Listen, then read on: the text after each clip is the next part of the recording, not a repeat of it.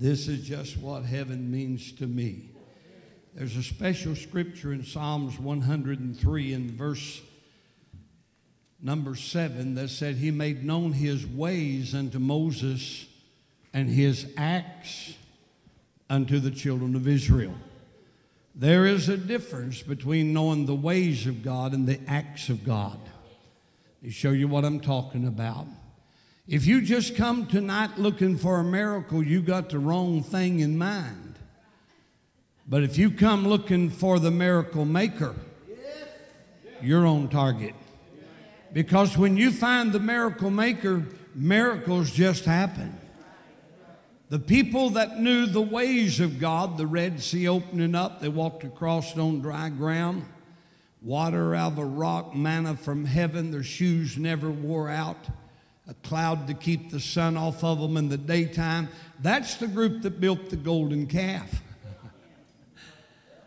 but the man that knew the ways of God was the dude sitting under God's hand when he passed by and God let him look on the backside of a God, the creator of the universe. I want to know him. I want to know him. The power of his resurrection. Wow. My, you're the sweetness of God's presence here today.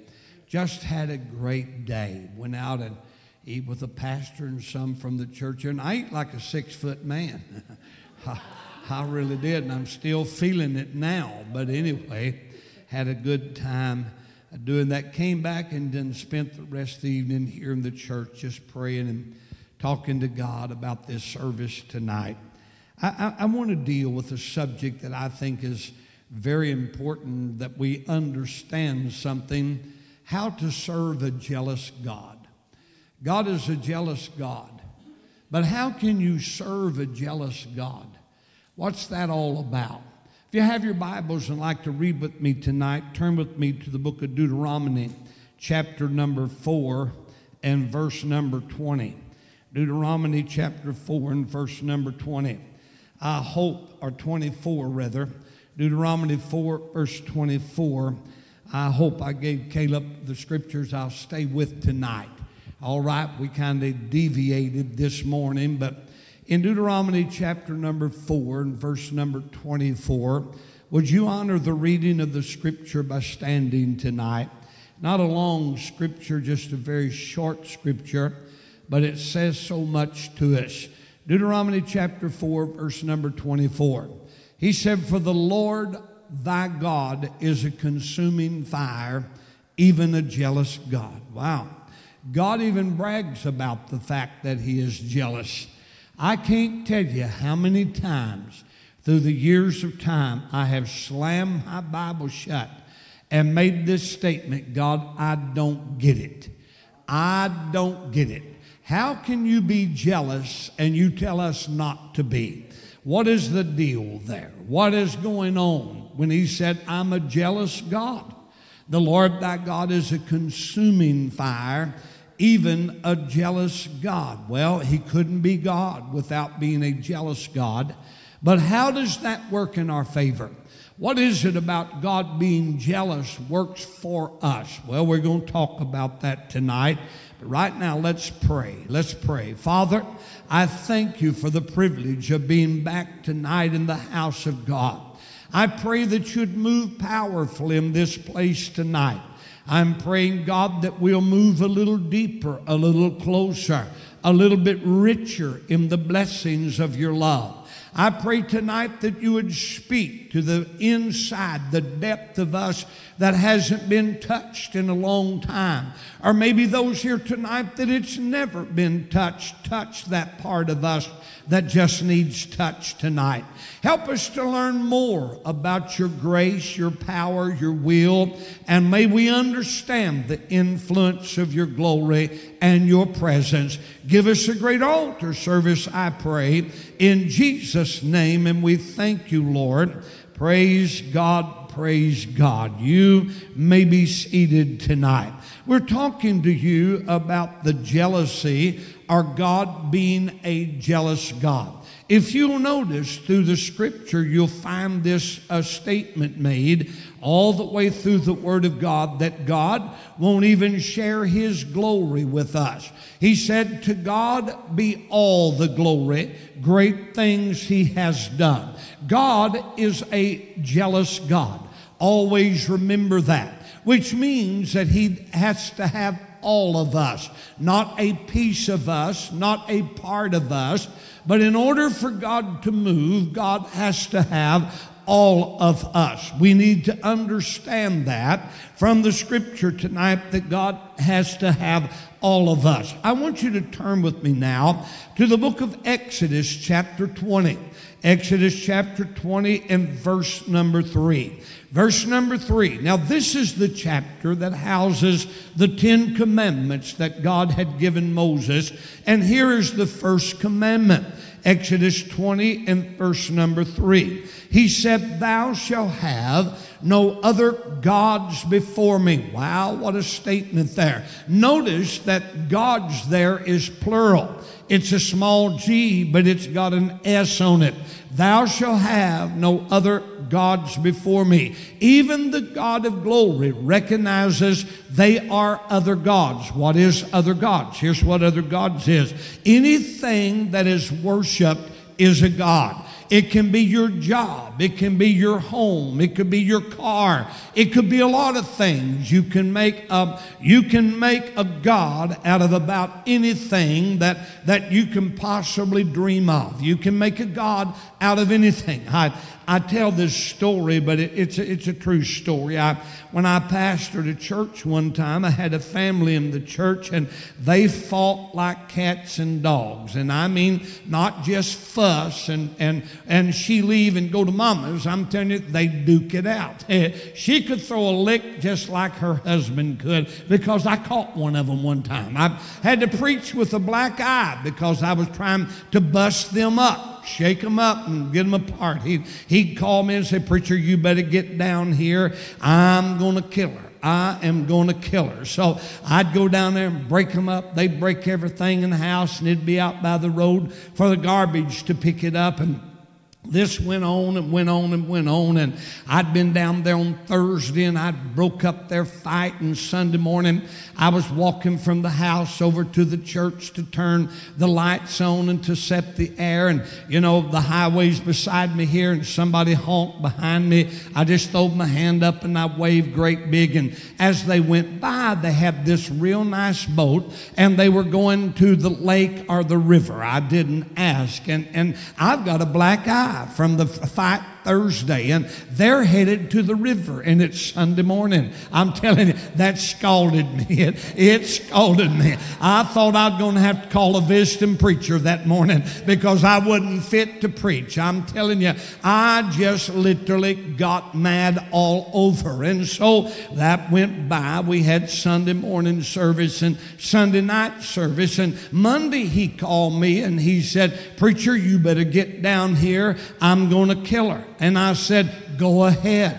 Go ahead kill her. Maybe both of you get it done at the same time. You'll rid this community of a great menace. Go ahead and kill her. And he said, Well, what do you expect me to do? He should have never said that. And I said, Here's what you need to do, son. Crawl over in that boat and crawl back there in front of that Evinrude motor and just pour your heart out to it. I mean, pour your heart out to it. He said, That won't do a bit of good. I said, No, it won't. But you've made that your God. God. If I had a marriage like you got, I'd be in church Sunday morning, Sunday night, Monday, Tuesday, Wednesday, Thursday, Friday, and Saturday. I said I'd be there whether they were church or not, just seeking God. And I just hung the phone up. I mean, just hung it up. I still got a black eye, I'm telling you. I'm remembering that and that horn honk headed to the lake on Sunday morning. Well, it's not a sin to have a boat. Understand that. But you can make a God out of anything.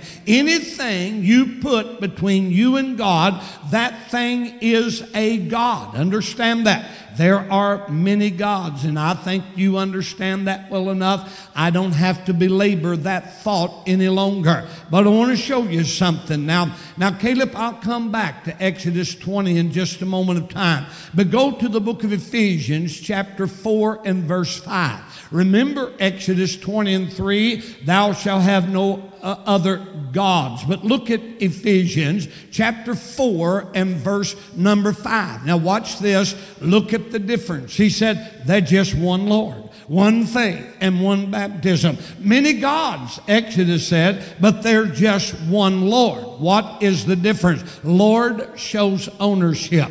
Lord shows ownership. The landlord owns the property you live on. You can't add a room to his house and send him a bill for $100,000. That's just not how this thing works. You have to get permission from the landlord to do anything to the property that you have. Understand that. So Ephesians said they're just one Lord. There's a lot of people in the church world that know him as God, but they don't know him as Lord God. There's a world of difference when you make him Lord of your life. When you put him on the front burner of your soul, he is everything to you. Can I tell you?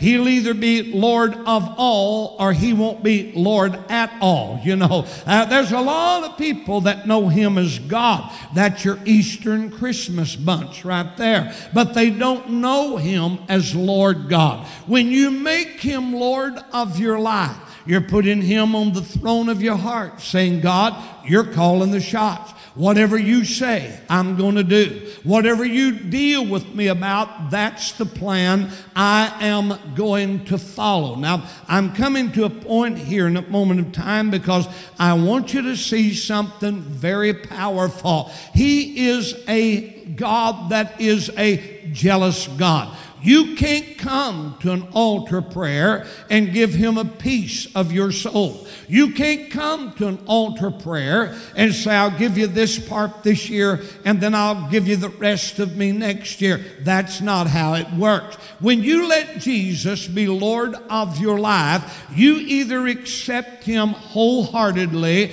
or he's not Lord in your life at all. You understand that? Don't be deceived by that thought. He is a jealous God. Now, Caleb, go back to Exodus 20 and verse number 5. Exodus chapter 20 and verse 5. Remember, I was in Exodus a while ago, read verse 3 Thou shalt have no other gods before me. But look at verse 5. He's still talking about having gods, plural, before him. Thou shalt not bow down thyself to them nor serve them, for the Lord thy God am a jealous God. Wow. Visiting the iniquities of the fathers upon the children to what?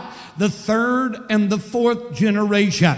He says it again I am a jealous God. You can't just give him a part of your life, he's got to have all of your life. And I'm fearful, Pastor, that the church world has fallen to this disgrace here.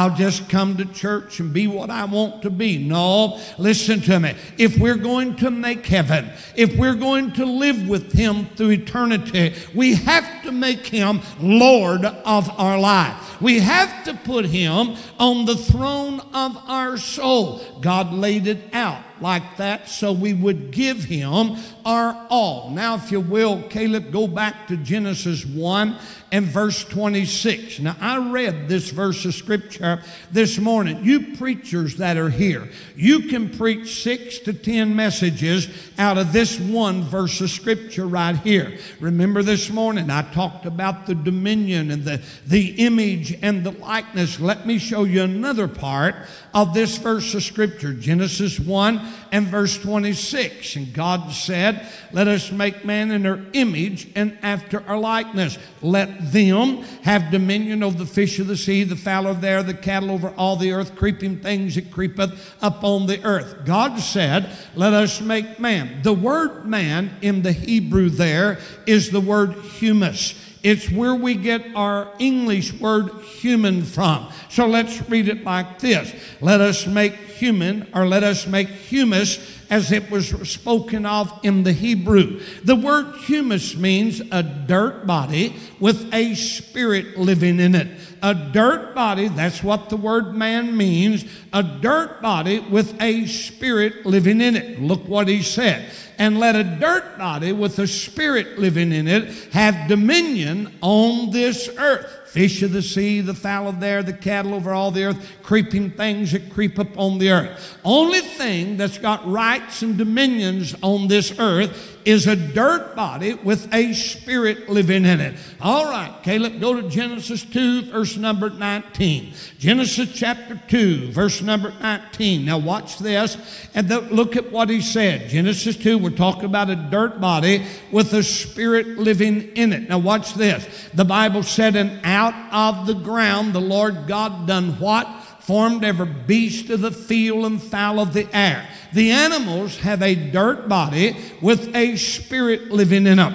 That's all that's got rights and privileges on this earth. That's the reason Jesus came from heaven to this earth in a dirt body so he could die on the cross of Calvary. Only God gave the right as a dirt body with a spirit living in it. Let me show you something important to know. That's the reason why Satan possessed a serpent. He possessed a serpent. Why? Because he is a spirit being. He had no rights and privileges on this earth, so he possessed something that God had created out of the dust of the ground in order to enter into the Garden of Eden. Caleb, go to Genesis 3, verse number 1.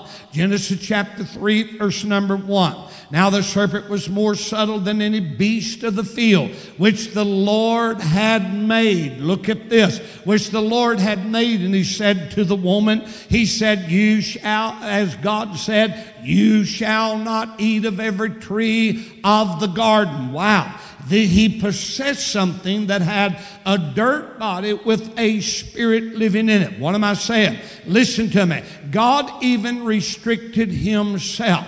He will not force himself on anybody. God has to be invited into your life. You're not born saved, you're born innocent. You, you, as you grow in this life, then you become guilty of the sin, and by your own point, by your own reconnaissance, by your own choice, you accept Him as Lord and Savior of your life, and let Jesus live in your heart and your life. How you do that? Confess Him with your mouth, believing in your heart. Confess Him with your mouth, believing in your heart. That's the formula that it takes because a change is made from the inside out. The devil works from the outside in. He throws a thought out there. You catch that thought, but God works from the inside out. I, I like that. I, I really like that. So God has set it up. He has set it up for you and I to understand that He even limited Himself when it comes down to mankind. God has the ability to know and not to know. Do you understand that? I, oh, I'm about to preach something I know is going to raise an eyebrow, and I'm going to have to prove it by the scripture. So you hang with me tonight. Let me see if I can find this real quick. Well, let me give you my statement, then we'll look these scriptures up where you can get, a, get them wrapped around them tonight. Do you understand that in the sovereignty of God, God has the ability to know and not to know? I know you'll hear testimonies and people make this say, God knows everything. God is all knowing, but He chooses not to know some things. If you believe God knows everything, you've got to believe in predestination. Predestination is this God put some people on this earth for the sole purpose of going to hell. Well, that's not what the scripture said. Whosoever will, let them come and drink of the water of life freely. It's not God's will that any should perish, but that all should come to repentance. So, in God's sovereignty, He has the ability to know and not to know. Caleb, I'm not sure if I gave you this or not. Let me look here. Yeah, I did, down at the bottom. Genesis 22 and verse number 12. this was an afterthought this afternoon of, of look at this Genesis 22 and verse number 12. This is when God had spoken to Abraham. You take Isaac to Mount Moriah and offer him as a sacrifice there on the altar. Abraham took Isaac. He had settled in his mind three days before that Isaac was as good as dead. He brought him. Isaac helped him build the altar. Isaac even carried the wood on his back up the hill to lay it on the altar sacrifice. Then Isaac said to Dad, he said, Dad, we got an altar here. Man, you done a good job, fella. Make him this altar. We got the wood, but where is the sacrifice? And Abraham said, God will provide himself a lamb. But look what happened. He put Isaac on the altar. He drew his knife back to kill him.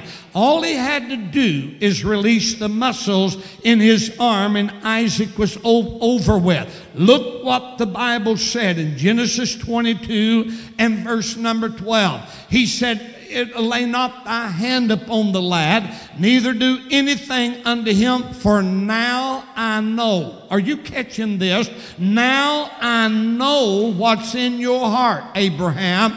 God didn't know what's in his heart. What are you saying? He left your will up to you. You decide your will. Watch this now. We lean too much on this. Well, God knows my heart. That's our trouble right there. God does know our heart, but our will, our will is given to us. Jesus died on the cross. He rose from the dead. He paid all the price. But you can still live your whole life without Jesus being Lord of your life. You can live your life and go out on the other side lost without God and go into eternity without the Lord. Why? Because I have to make that decision with my will to make Him Lord of my life. I have to make Him Lord of my life. Now, watch this. Understand me tonight. Understand. Let's go. Uh, uh, uh, Caleb, go to Second Chronicles. Second Chronicles chapter 32 and verse number 31. always like put a couple scripture on something when I feel people drawing back on me here. When I said God is all knowing, but he don't but he chooses not to know everything. I felt some of you tighten up like a yo yo right then and there. So I'm going to prove it to you by the word of God. Watch this now. Second Chronicles chapter 32 and verse 31. Before I read this verse, let me tell you what this story is all about. Isaiah had been in before Hezekiah. And he went into Hezekiah and he said to Hezekiah, Set your house in order, King Hezekiah, you're going to die and not live. And he turned around and walked out. Hezekiah turned his face to the wall and he bellowed and bawled and he said, God, you know what all I've done. And God spoke to Isaiah and said, Hey, Isaiah, I'm going to add 15 years on his life. Well, Isaiah just got through telling the man that has the power to execute him, you're going to die. Now he's going to have to turn around and tell him, no, God's added 15 years onto your life. Well, that's a dangerous thing right there. So Isaiah said, God, I got to have a sign here. I mean, you're going to have to move mountain, transplant trees before I go back in there. So he's standing by a sundial and he said, God, I want you to move the sundial backwards. That means the earth either went backwards or the sun moved somehow or another. But that wasn't just in Jerusalem, that was worldwide. Everybody, the stargazers and the astronomers knew that there was a great phenomena had happened because God backed the sundial up. And look what happened. They heard by way of grapevine that it was Hezekiah's God that done this. Now we're coming down to the scripture. Look at this and, and start say Hezekiah. Would you look up Hezekiah for me here in Second Chronicles chapter 32, verse number 31. He said, Howbeit in the business of the ambassador, the prince of Babylon, who was sent to inquire of the wonder that was done in the land. Look at this. God left him to try him that he might know all that's in his heart. Are you following me? Look at this. God said, I'm go- I know, I know, but you got to give it to me. I'm not going to intrude on your will. I'm not going to intrude on your thinking. You're going to have to put this in my hand. Now, watch this. You understand He's a jealous God. So, what this scripture is saying, I have to give it to God. I have to give my need to God. Watch this now. In, in the book of First Peter, chapter 5, and verse number 7. First Peter, Caleb, First Peter chapter 5 and verse 7. He's following me real good. You understand that? For an old boy gets up here and just jumps around on this. Look what First Peter 5 verse 7 said. Casting all your care upon him because why? He cares for you. Look at that word, casting all your care. It don't have S on it. It don't have a TH. It is singular. Casting all your care. What does that mean? all of it. Not a piece of it, not a part of it, but all of it. He is a jealous God. He has to have it all. He is a jealous God. Listen to me. God wants you to give it to Him everything that's about you, you've got to give it to Him. We have burdens in our life, and let, let me get me some burdens here this afternoon to carry around with me for a moment of time. We've got all kinds of burdens in our life that we carry. Man, and they are big. They are big time burdens. We're just burdened down with them, and, and, and we pray over them. We drink Maalox over them. We, we twist our hair up. We're a nervous wreck over them. We come to church and come to an altar and lay them all down on the altar and we pray and oh, we seek God. After we're through praying, we just pick everything right back up and take it right back with us. Nothing has changed, not one thing has changed. But he said, Cast all of your care upon him. Gotta give it all. Do you understand how the jealous God works here? It works for our benefit. When it comes down to my need, when it comes down to your need, I have to give him everything. Watch this now. That's the reason God wakes you up at two o'clock in the morning to pray for somebody. If God's got it, why don't He just take care of it? Let me sleep. Because He don't have it. He's a jealous God. You got to give it to Him. That's how God set it up. Are you following me tonight? Because it's going to change your thinking. You have to give it to God. He wakes me up at two o'clock in the morning and say, praying. This person needs prayer for what he said. Dean, I want you to give it to me. I want you to lay it in my hand. I want you to put it in my lap, boy. I'm waking you up because I know it's there, but I set a decree up in Genesis 1 and 26. I can't get involved until you let me get involved. I can't take care of it until you let me take care of it.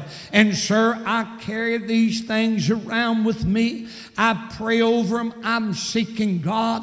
I go to the altar. I cry.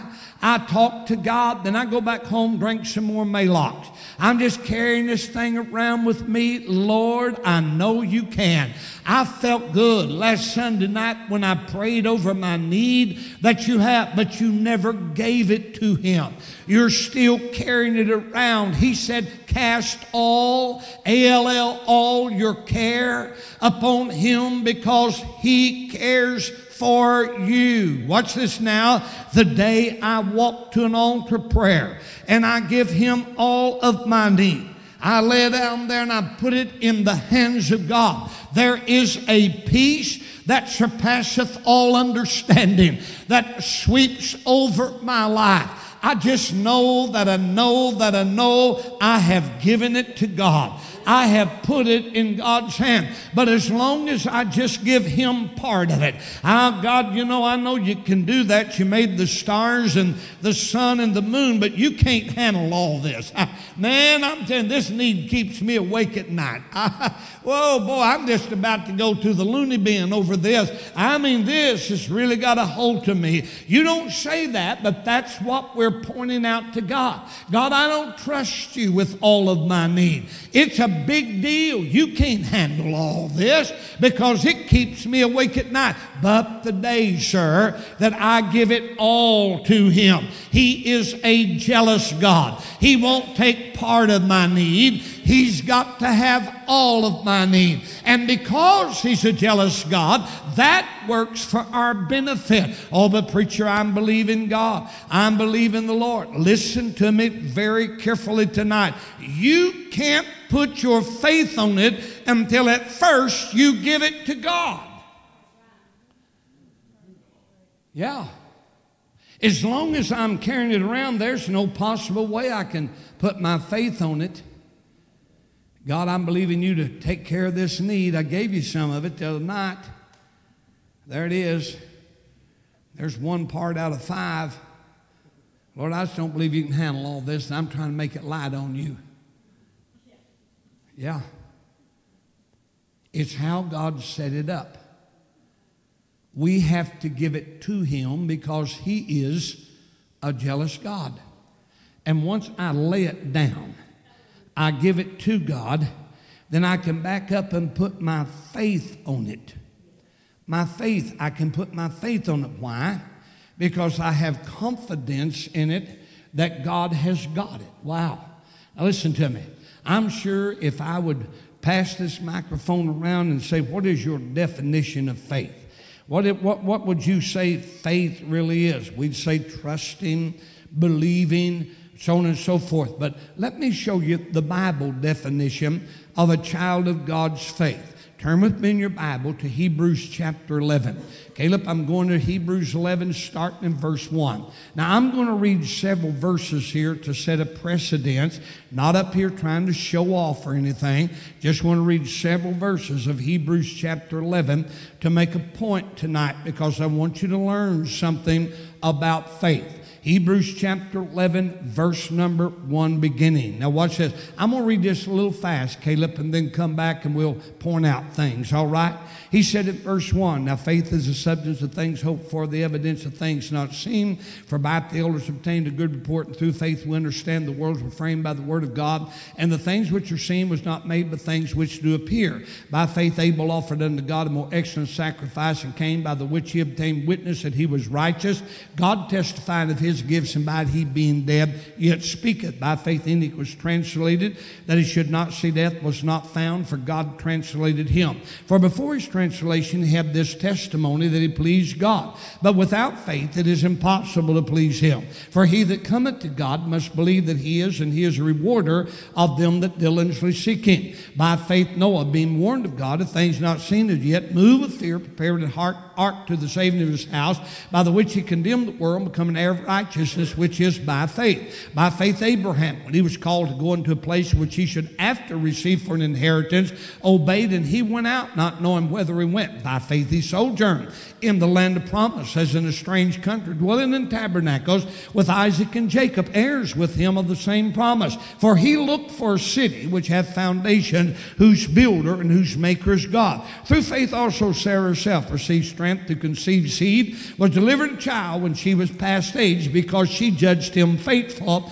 who had promised. Therefore sprang there even in him as good as dead. So many as the stars in the sky, multitude, sand by the seashore, innumerable. Verse 13. These all died in faith, not having received the promise, but having seen it afore off, were persuaded of it and embraced it and confessed they were strangers and pilgrims on the earth. For they that say such things declare plainly that they seek a country. And truly, if they'd been mindful of that country from whence they came, they might have had opportunity to have returned. But now they desire a better country, that is the heavenly. Wherefore God's not ashamed to be called their God Why? Because he hath prepared for them a city. By faith, Abraham, when he was tried, offered up Isaac. He that received the promise offered up his only begotten son, whom it is said in Isaac, shall thy seed be called, counting that God was able to raise him up even from the dead, from whence also he received him in the figure. By faith, Isaac blessed Jacob and Esau concerning things to come. By faith, Jacob blessed both sons of Joseph, worship, leaning on the top of his staff.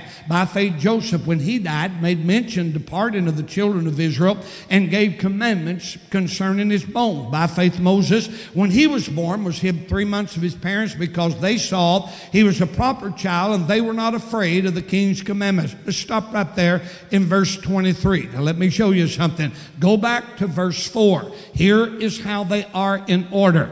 You got Abel, you got Enoch, you got Noah, Abraham, Sarah, Isaac, Jacob, you got Joseph, you got Moses. All of these are in order in the faith hero chapter. But verse 4, it starts with Abel. Adam is not mentioned.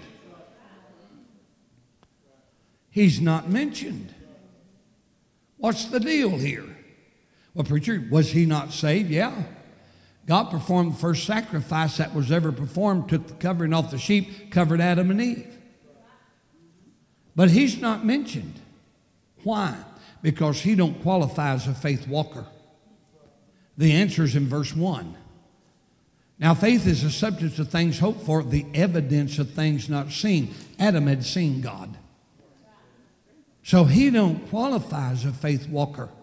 So, what is the meaning of faith? Believing in something you cannot see. You just know in your spirit that it's real. You just know in your heart God's going to do it. You just feel it, God's going to take care of it, but you don't see it. Believing in something that you do not see is your spiritual faith.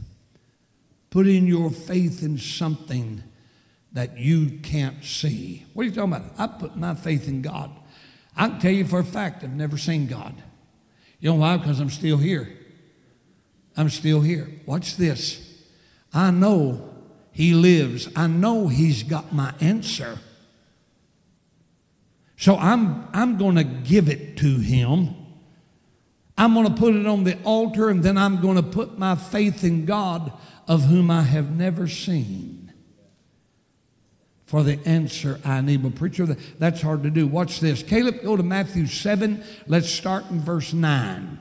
Matthew chapter 7, verse number 9. Let me break this down where we can get on the same page tonight. Matthew chapter 7 and verse number 9. Or what man is there of you whom if his son asks bread, will he give him a stone? Or if he asks fish, will he give him a serpent? Verse 11. If you then, being evil, know how to give good gifts to your children, how much more shall your Father which is in heaven give what? Good things to who? To them that ask him. Wow, that means you. What's he saying? Verse 11 God called me evil.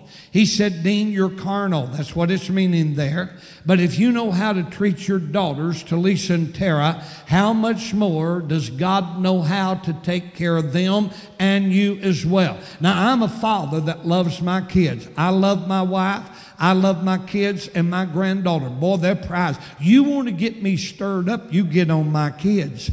you get on my uh, wife. I, I'll tell you, I'll cloud up and rain all over you. I, I sure will. That, that gets me stirred up more than anything else in this world. Why? Because they're mine. But God said, Dean, if you know how to treat them, how much more shall your Father which is in heaven know how to give good gifts to you? Let me just show you what this means. I don't have sons, I've got daughters, but it's the same difference here. If I, if my, my oldest daughter tells me, she said to me, Daddy, I want some bread, fresh bread off the bakery line down there. And I said, Darling, it's 11 o'clock at night. Well, Daddy, if you go to that side door, knock on that side door, and ask them for a loaf of bread, they'll give you one unsliced right off of the line, and it's hot.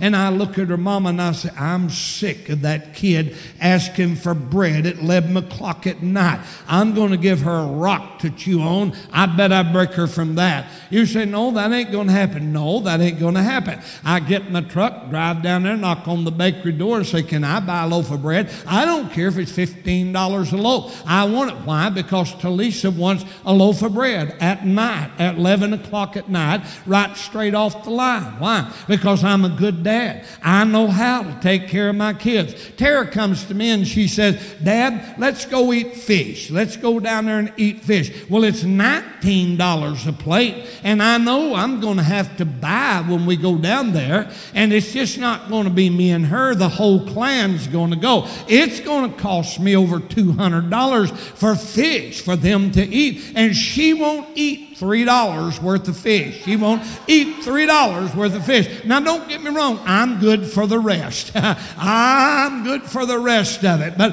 I look at her mama and I say, I'm sick of that kid. They don't have a clue how much fish uh, costs. But I'm going to put her snake in the box. And when she opens it up, if she lives through it, she'll never ask for fish again. You say, Preacher, that is the stupidest thing I've ever come up with. Well, that's what God is saying. If you know how to treat your kids, how much more shall your Father in heaven give good things to them that ask him? So I've given him my need. Now I go to God in prayer with confidence and faith. God's got my answer. He knows how to take care of my situation. So, Lord, I'm calling this answer into existence. I'm believing it to happen. Lord, I just know you're big enough. You can handle it. You can take care of it. I have put my faith and my confidence in you. I don't see it. I just know you've got it. I know that you live in heaven and you're able to take care of my need. You can supply all of my need according to your riches and glory through Christ Jesus. Are you following me tonight? Sometimes the enemy of our soul will whisper things in our ears that will cause us to miss out on what God has designated for us. God has a plan for me. God's got a plan for you, but it's my business to seek the plan of God and invoke the plan of God in my life. Same thing applies to you. So I got to give it to God because that's the way God laid this thing out. I got to give it to Him. And then after I give it to Him, I'm going to have to believe God for it. That's not hard to do, church. You have the ability to do that. Believe in something that you cannot see. And when you do, oh, preacher, I don't know if I can lay it down there or not and not worry about it. Got nothing to do with not worrying about it. It's just giving it to God. Giving it to God. Well, preacher, you know, I don't, I don't, I don't know. I think worry would be this and that. No, no, no. Just give it to God. Yeah. Sometimes I just look for things to worry about. When I run out of something to worry about, I look for something else to worry about it. But when I give that need to God. Cast all my care upon Him. He's a jealous God. He's got to have it all. And that works for my benefit. That works for your benefit. Some of you sitting here right now, and the Holy Ghost is pointing out to you. You have prayed over your need and prayed over your need, but you've never really given it to God. Just give him a part of it. But you've never really given it to God. But when you give it to God, there's just a peace. That's how you know that you've given it to God, is when the peace of God that surpasseth all understanding will keep your heart and mind through Christ Jesus. Just giving it to God. Oh, preacher, what do you mean? Just giving it to God. That's what it means. Turn it over to the Lord. I pastored a church in Pine Bluff.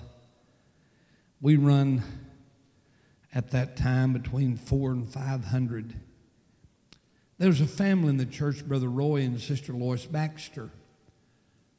Was very dear to us. I preached out a lot. I've preached out a lot all my ministry, even when I pastored.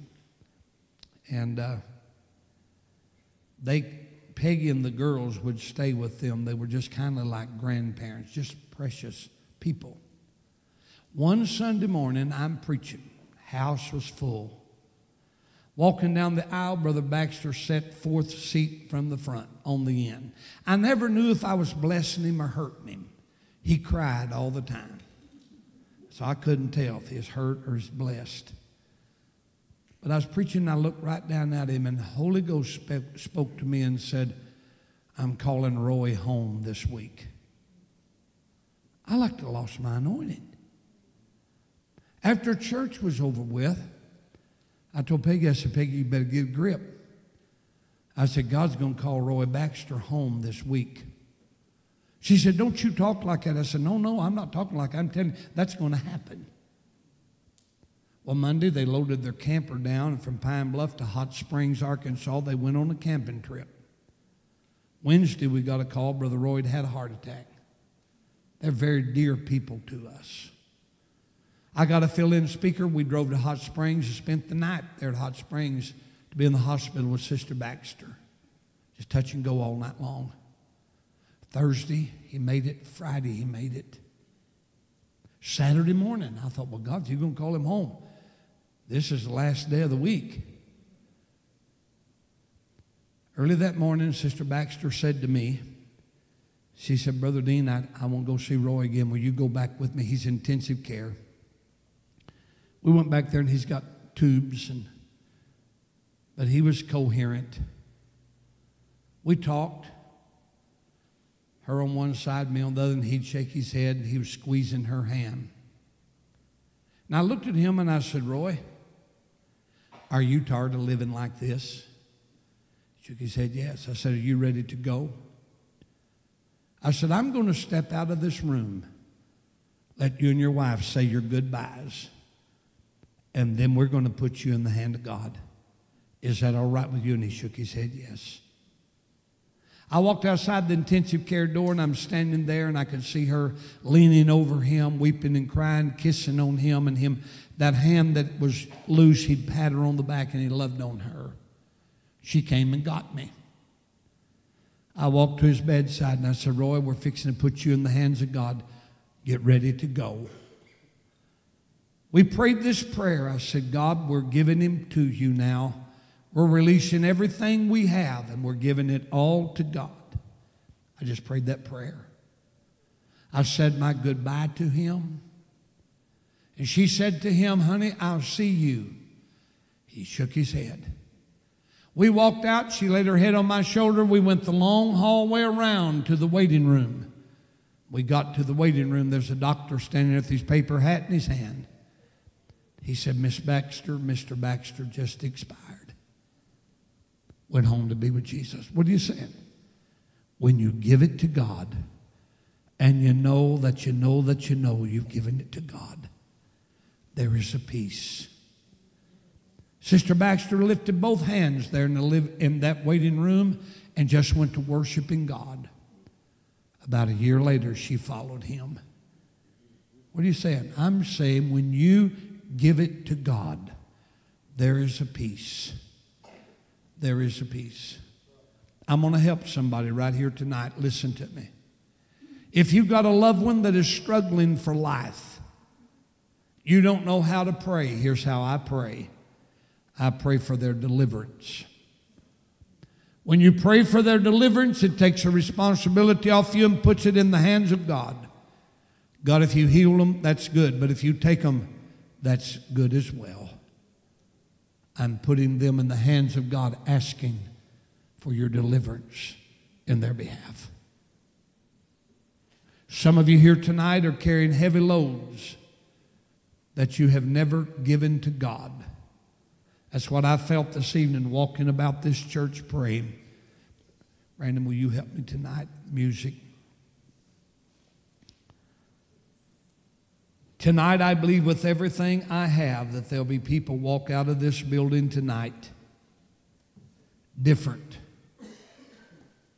than what you came in this building. You're going to be different. Why? Because you're about ready to give some things to God that you have been carrying for a while. It's how God laid it out. He's a jealous God. He don't want just a piece of it. You've been wrestling with things in your life. God's laid a quest in your life and you're wrestling with it.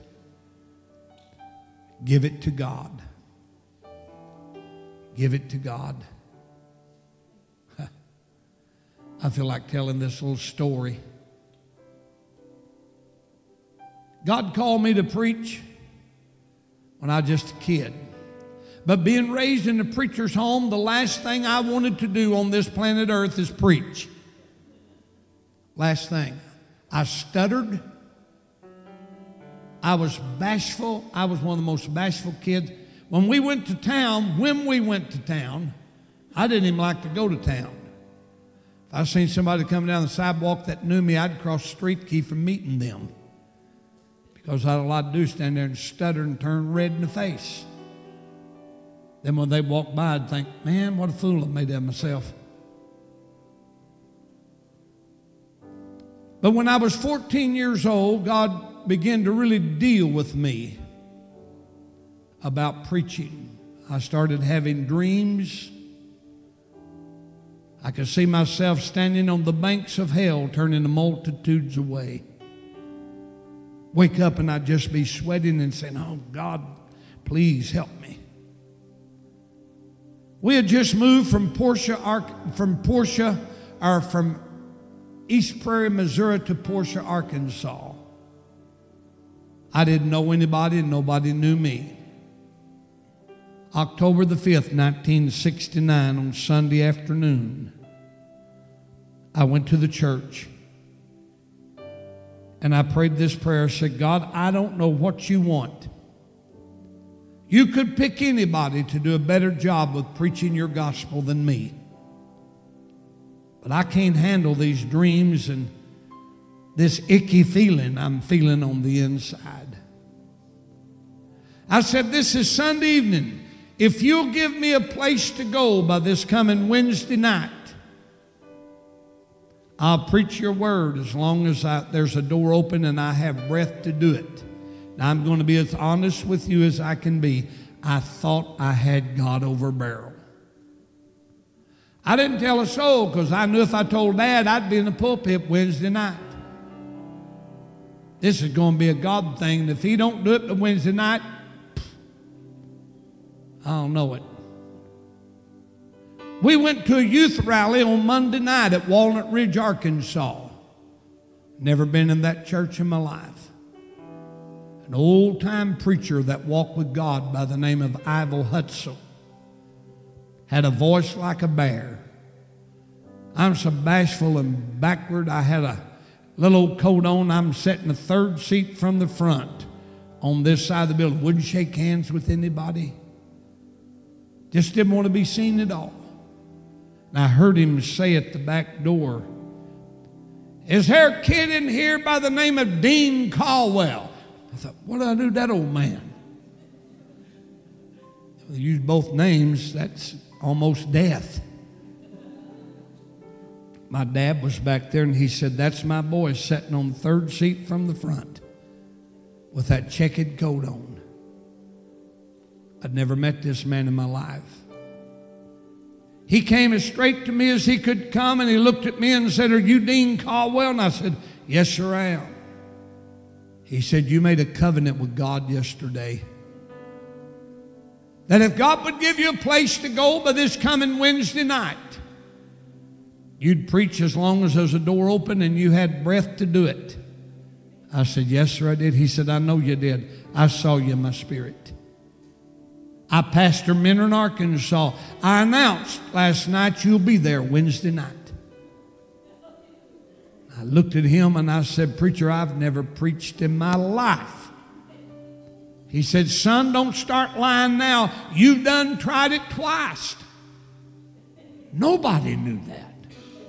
I went to church, locked all the doors, took a little scripture and got up there and tried to preach a little bit two different times. Boy, God nailed me to the barn that night. But I sold out. That night, I sold out. I preached at Minden, Arkansas, October the 8th, 1969. I was in the ninth grade. That year I preached 109 times.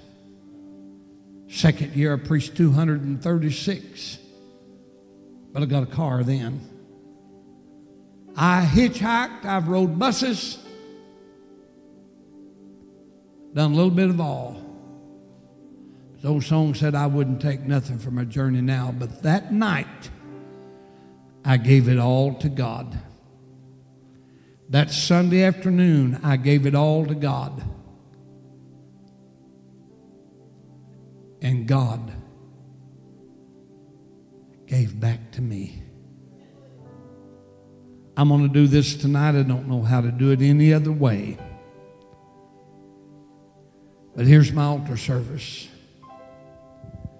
You've been carrying some things in your life and you've prayed about it and prayed about it, but you have never given it to God.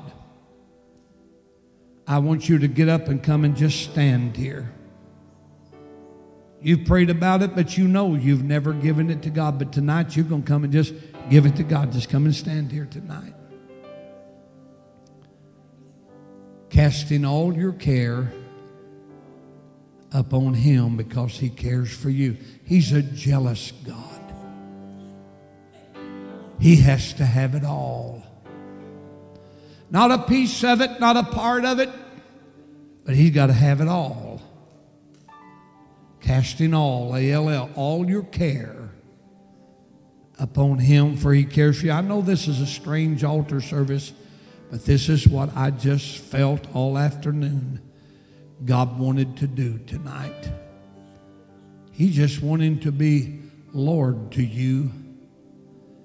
Just wanting to be Lord to you in a powerful, powerful way.